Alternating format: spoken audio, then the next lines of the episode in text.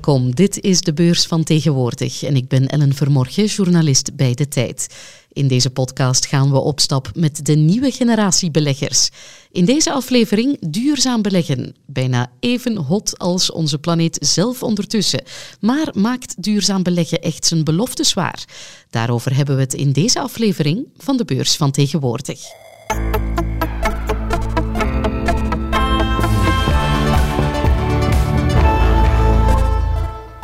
Bij mij zit Simon Renti, analist bij De Belegger, het zusterblad van de tijd. En als iemand mee moet zijn met die trend bij jonge beleggers, dan is het uh, Simon wel, denk ik. Zelfs uh, ja, is hij 28 jaar oud, uh, maar wel al een zeer bekwaam analist en expert in duurzaam beleggen. Bedankt Simon dat jij mij wil helpen om deze ja, kluwen, dit kluwen van duurzaam beleggen met mij uit te pluizen.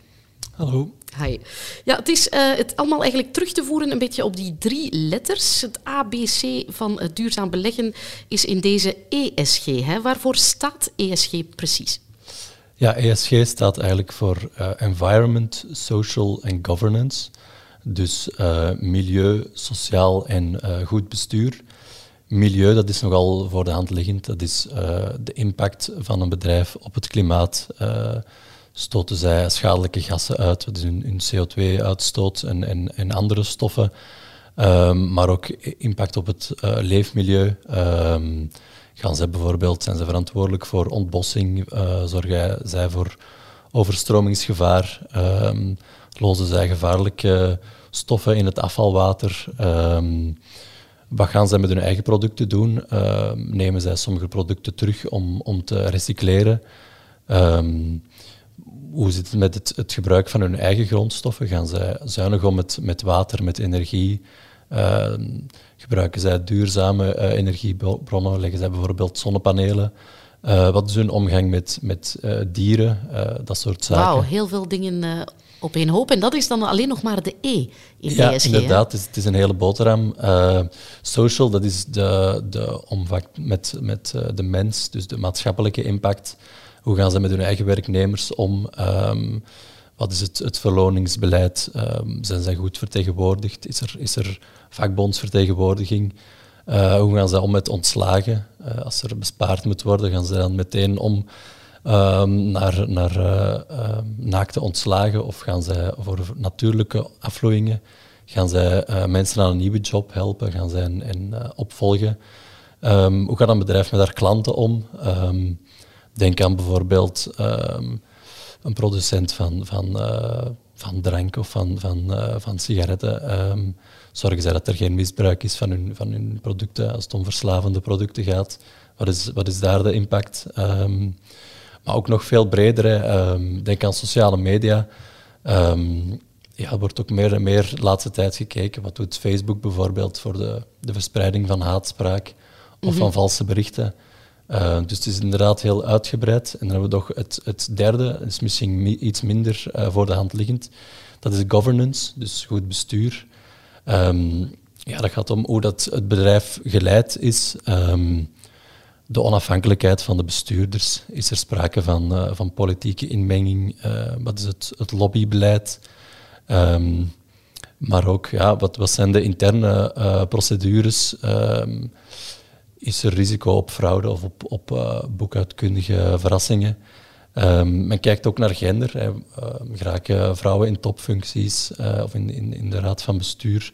Um, dus het is inderdaad wel, wel heel erg breed. Dat, nou, dat wat een, een paraplu om dat allemaal onder te brengen. Hè. Als het gaat van ontbossing tot, tot gender bijvoorbeeld. Maar toch is het extreem belangrijk, met name in de ogen denk ik, van, van jonge beleggers. Hè. Als je hoort dat millennials er enorm mee bezig zijn en blijkbaar ook vrouwen uh, die uh, een uh, erge focus leggen op ESG in hun investeringsbeslissingen.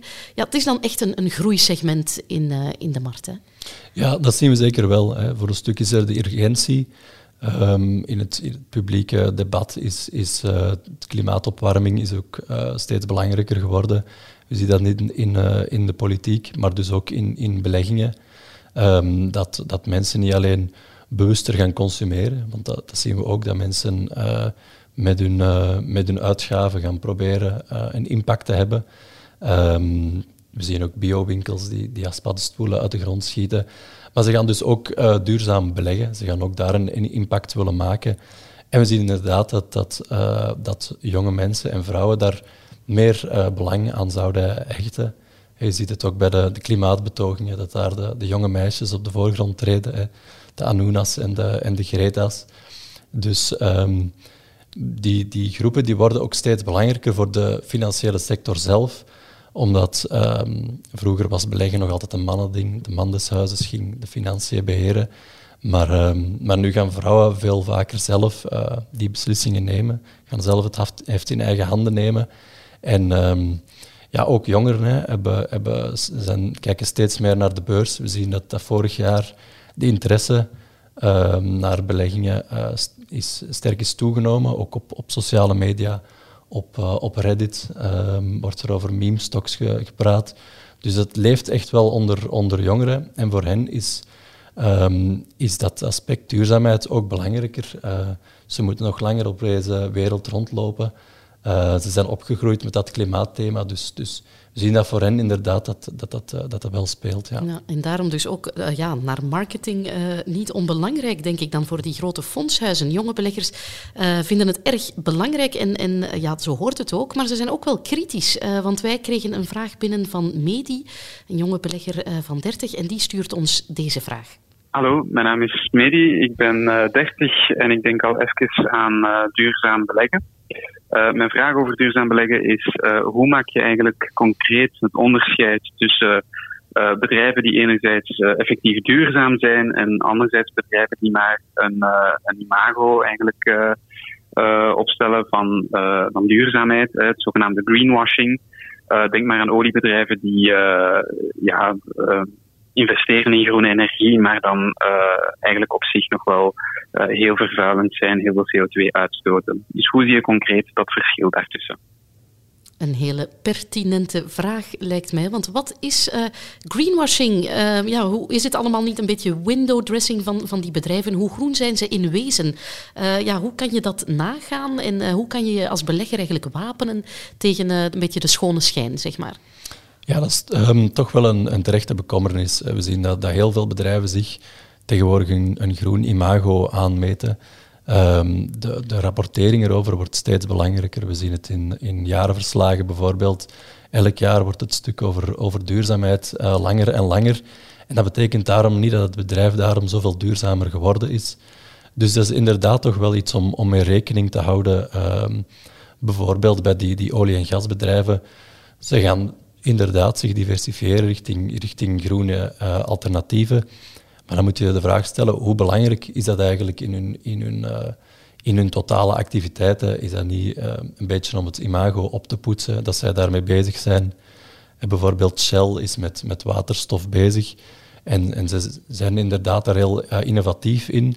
Je moet als belegger denken, ja, ze gaan nog heel lang afhankelijk zijn van, van, van olie en gas.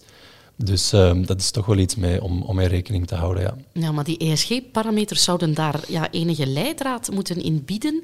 Hè, want die, die, ja, die meten uh, hoe duurzaam uh, dat is. Maar het zijn allemaal heel zachte parameters. Hoe kan je, ja, welke waarde moeten we hechten aan die ESG-scores? Hoe kan je ze ook gaan opzoeken, bijvoorbeeld? Ja, er zijn tegenwoordig enorm veel uh, ratingbedrijven die dus enerzijds rapporten gaan publiceren, onderzoek gaan doen, maar inderdaad ook uh, scores gaan geven. Dus enerzijds aan, aan fondsen, aan, aan duurzame fondsen, maar ook aan bedrijven krijgen een, uh, krijgen een score mee. En ze gaan daar meestal in voor een best-in-class benadering. Dus ze gaan eigenlijk kijken van hoe groot, goed um, presteert een bedrijf ten opzichte van, van de sectorgenoten, ten opzichte van vergelijkbare bedrijven. En dat is wel een valkuil, want dan zou het inderdaad kunnen dat een, dat een oliebedrijf een betere ESG-score krijgt dan bijvoorbeeld een, een producent van, van windturbines, omdat hij minder goed scoort ten opzichte van vergelijkbare bedrijven. Dus als belegger kan je voor een stuk ook thematisch beleggen en zeggen van sommige sectoren, ja, daar, daar blijf ik gewoon uh, van weg. Maar het is inderdaad zo, er is niet zo heel veel uh, regulering rond. Er bestaan heel veel uh, niet bindende richtlijnen, maar, maar weinig dat, uh, dat echt wettelijk afdwingbaar is. Europa werkt wel uh, eigenlijk al jaren aan een wettelijk kader. Maar voor een stuk is dat ook ehm, niet mogelijk, omdat duurzaamheid um, is subjectief. Mm het is, het is, je zit vaak met kwalitatieve, uh, dus minder meetbare uh, factoren. Maar ook, um, het is niet waardevrij. Wat, wat, voor jou duurzaam is, is het voor mij misschien helemaal niet. Uh, denk aan kernenergie. Iemand zou kunnen argumenteren, ja, het is, het is beter om kernenergie te gebruiken dan, uh, dan biomassa of, of, of, of, gascentrales, omdat er daar CO2 vrijkomt. Iemand anders zal zeggen, nee, het is, het is een gevaarlijke energiebron. Je zit met, met kernafval. Um, denk bijvoorbeeld aan, aan palmolie. Uh, ik kocht onlangs een pot choco gemaakt mm -hmm. met duurzame palmolie. En mijn vriendin zei toen ook van, dat kan toch niet duurzaam zijn, zoiets. Daar is ook de, de discussie van, ja, als je palmolie vervangt door andere plantaardige olie, is het misschien minder duurzaam. Ja. Dus ja, het, het, het, het is helemaal niet waardevrij en iedereen heeft er, een, heeft er een, een andere opinie over. Ja, en wat ik ook interessant vind wat je zegt, je favoriseert misschien ook grote bedrijven ermee. Want ja, je moet die certificering doen, die rapportage doen. Ja, kleine bedrijven hebben misschien helemaal niet het, het geld of de tijd en zijn wel heel duurzaam, maar hebben uh, niet diezelfde ja, slagkracht uh, naar rapportage toe dan, dan grote jongens. Ja, dat is inderdaad ook een, uh, ook een valkuil. Um, we zien dat grote bedrijven gemiddeld gezien een betere ESG-score hebben. Ja, dat is toch iets om ja, de wenkbrauwen een beetje doet fronsen. Omdat je zou denken dat ze net een, een slechtere impact hebben dan, dan, dan kleinere bedrijven. En dat is omdat die, die ratingbedrijven zijn voor een stuk afhankelijk van, ja, oké, ook rapporten van NGO's en zo, maar heel veel informatie komt van het bedrijf zelf.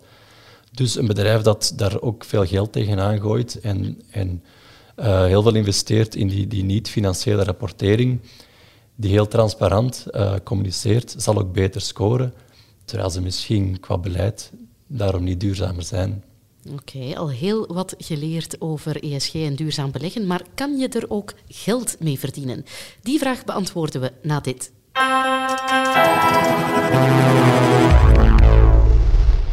De tijd, 21 januari.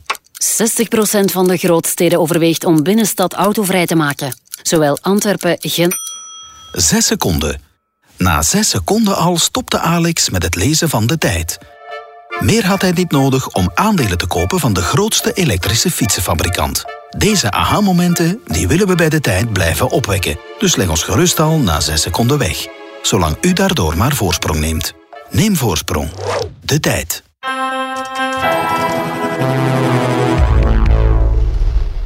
Beleggen doe je natuurlijk vooral om je vermogen te doen groeien. Je zou maar gek zijn om geld te investeren en het daarna in waarde te willen zien dalen.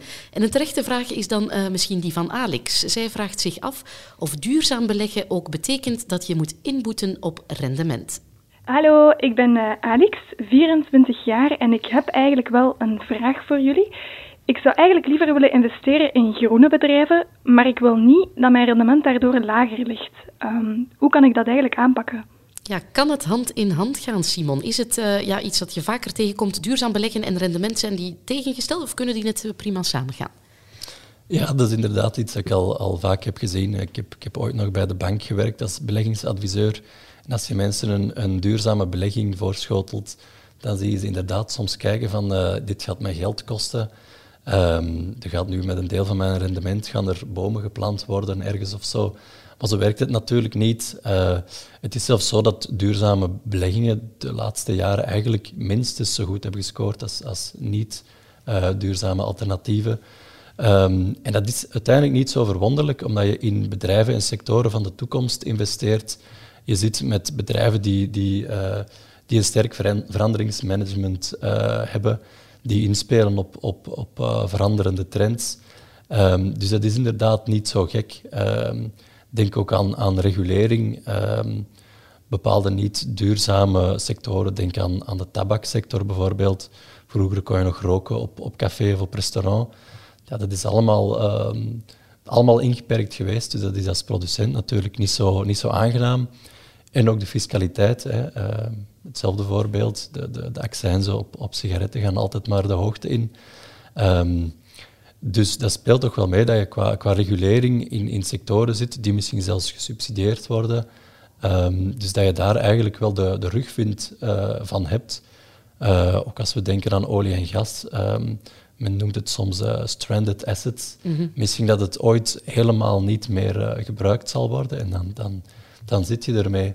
Ja. Dus het is helemaal niet zo gek dat, dat, die, dat die groene bedrijven dat die, dat die het uh, beter zouden doen. Ja, ze worden ook wel vaak zo wat als, als, als antoniemen tegengesteld en in de, in de markt gezet. Je hebt dan die, die zogenaamde evil companies, die dan worden uitgesloten, sigaretten, wapens, uh, oorlogsindustrie, uh, ja, die dan ja, moeten we die, is dat echt zo tegengesteld aan elkaar? Is het, ja, die worden dan uitgesloten uit, uit veel fondsen. Um, ja, hoe zit het daarmee? Ja, ook dat is iets dat, dat uh, tot de verbeelding spreekt. Hè. Je, hebt, fondsen die, die het omgekeerde gaan doen en die zeggen wij gaan alleen in, in die sin-stocks beleggen. Um, dus er bestaat bijvoorbeeld, het, in het begin jaren 2000 is het Vice Fund opgericht, dat, dat nu het, het Vitium Fund noemt. Die inderdaad ging zeggen, ja, wij gaan voor beleggen in gevangenissen, in gokspelen, in, in tabak, defensie en zo. En ja, hun, hun idee is eigenlijk van, als de rest van de financiële sector die, die bedrijven uitspuwt, ja, na een tijd worden die wel terug aantrekkelijk qua waardering. Dan worden die aandelen goedkoper en dan zijn het net heel interessante bedrijven om, mhm. om in te beleggen. en dan gaan zij vooral naar, naar dividendaandelen kijken. Um, en dan inderdaad ja, ga, je, ga je vaak hogere dividendrendementen hebben. En men zegt ook dat die beleggingen iets meer recessieproof zouden zijn. Um, het is een beetje cynisch, maar, maar um, als er bijvoorbeeld uh, de economie het minder goed zijn, de koopkracht daalt, dat mensen nog altijd blijven roken en drinken. Dus dat die bedrijven, ze hebben ook vaak sterke merken, denken aan sterke dranken en, mm -hmm. en sigaretten bijvoorbeeld dat zij het eigenlijk uh, dat zij relatief stabiel zijn. Maar de laatste vijf jaar bijvoorbeeld uh, hinkt dat fonds achterop op de indexen. Dus het is toch niet zo dat dat zo'n hele goede belegging gebleken is de laatste jaren. Oké, okay, waar we het nog niet uh, over gehad hebben, is de hype die er op dit moment heerst rond duurzaam beleggen. Hè. Daar zijn misschien ook gevaren aan verbonden. Daar komen we zo meteen op terug.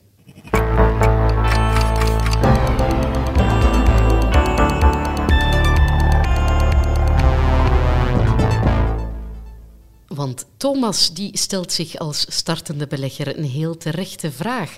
Loopt de waardering van sommige sectoren niet te veel op? Alleen omdat ze heel erg in dat duurzame kamp zitten. Laat ons even luisteren naar de vraag die hij ons instuurde. Hey, ik ben Thomas. Um, ik vraag me af of heel die ESG-toestanden niet te ver doorslaan. Als je kijkt naar de waardering voor waterstof bijvoorbeeld, um, ik vind dat, dat is toch een technologie die nog niet veel heeft bewezen. Is dat geen zeebel worden? Is het een zeebel? Is er risico op zeebel? Bijvoorbeeld met dat waterstofvoorbeeld. Hè. Inderdaad, er vloeit heel veel geld naartoe, naar een technologie die helemaal nog niet op punt staat. Ja, dat lijkt me dan ook uh, enig gevaar in te houden. Ja, waterstof is eigenlijk inderdaad een goed uh, voorbeeld. Het is uh, helemaal geen nieuwe technologie. in de jaren 60 bestonden er al wagens die op waterstof reden. maar dat heeft men altijd een beetje te duur gevonden. En men heeft lang gedacht dat dat nooit levensvatbaar ging zijn. Maar de laatste jaren um, is er eigenlijk terug een hernieuwde interesse in, in waterstof. En dat heeft uh, de aandelen uh, die daarmee bezig zijn enorm de hoogte ingejaagd. En um, ja, dat zijn bedrijven die vaak nog niet winstgevend zijn en dat de komende jaren ook niet zullen zijn.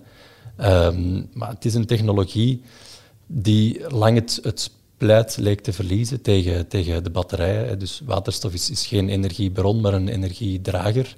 Men gaat dus hopelijk duurzame energiebronnen inzetten, zoals uh, wind en zon, uh, om waterstof te produceren. En dan gaat men bijvoorbeeld een wagen of, of, een, of een trein laten aandrijven door die, die waterstofcellen.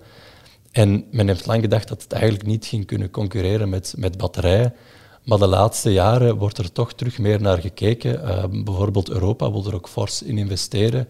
En ze gaan ook voor zogenaamde moonshots dus ze gaan niet alleen in, in, uh, in bedrijven, in technologieën investeren die hun nut al bewezen mhm. hebben, maar eigenlijk echt in innovatie. Dus zij hopen met daarin te investeren dat, dat het ooit wel levensvatbaar wordt. Um, maar op dit moment is het zo dat het inderdaad nog veel toekomstmuziek is. En als je ziet naar de, de beurskoersen, heeft dat heel vaak een, een exponentieel verloop. En daar moet je als belegger toch altijd een beetje, een beetje voorzichtig mee, mee zijn. Oké, en kan je dat ook extrapoleren naar ESG als geheel? Je zegt Europa investeert er nu met die Green Deal zeker heel fors in. Is er een heel groot aanzuigeffect op ESG als geheel, waardoor er ja, toch ook een zeepbelgevaar uh, opduikt? Ja, dat zien we toch wel. Hè. Ehm, het heeft er ook mee te maken dat, dat uh, de, de, passieve fondsen heel veel aan, aan populariteit hebben gewonnen. Dus je hebt enerzijds actieve fondsen, waarbij dat een vermogensbeheerder gaat proberen de markt te kloppen door, door actief uh, bedrijven te gaan kiezen. Maar een passief fonds volgt eigenlijk gewoon een bepaalde index, bijvoorbeeld de Clean Energy Index. En dat is heel populair bij beleggers, omdat de kosten daar lager zijn. Uh, de, de veel lagere beheerskosten. Maar dat zorgt er eigenlijk voor dat je minder gaat nadenken, wat is eigenlijk de waardering van een bedrijf? Men zegt soms dat, dat beleggers, en vooral jonge beleggers, een beetje prijsagnostisch zijn geworden. Dus je moet als belegger altijd kijken, ja, waarin beleg ik, maar ook um, wat betaal ik ervoor. Hè? Warren Buffett zei ooit, een fantastisch bedrijf kan een slechte investering zijn als je er te veel voor betaalt. Dus um, je moet toch altijd een klein beetje kijken naar, naar waardering. En als je belegt in uh, niet rendabele bedrijven, in, in die moonshots, doe het dan met een, een relatief klein deeltje van je, van je portefeuille. Oké, goed. Nee, ik denk uh, dat we al een mooi overzicht hebben van uh, heel die ESG-markt. Dankjewel, Simon. Voor we afsluiten, kunnen we misschien even samenvatten. Uh, ja, voor ons, ja, de way forward is echt wel dat duurzaam beleggen, maar we mogen toch ook niet blind zijn voor, voor een aantal zwaktes hè, in, het, in het concept? Ja, inderdaad. Um, voor een fondsenbelegger zou ik zeggen ga in gesprek met je, je bankier of je, je fondsbeheerder, leggen maar uh, op de rooster wat voor uh, methodologie dat ze eigenlijk gebruiken voor hun, hun, duurzame fondsen.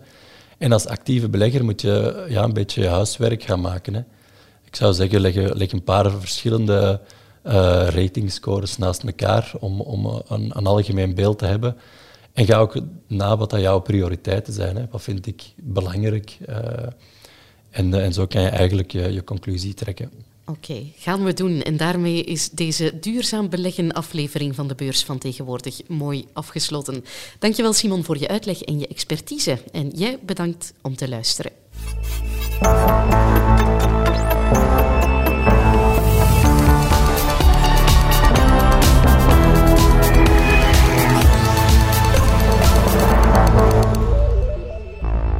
In de volgende aflevering van de beurs van tegenwoordig. Cryptocurrencies, bitcoin. We hebben er allemaal al van gehoord. Sommigen zijn misschien zelfs de trotse eigenaar van een paar munten. Maar waar gaat het naartoe met dat universum? Betalen we binnenkort allemaal met bitcoin? Of blijft het iets voor de echte believers? Abonneer je op de feed van deze podcast en volg intussen al het beursnieuws via de Marte Live pagina van tijd.be.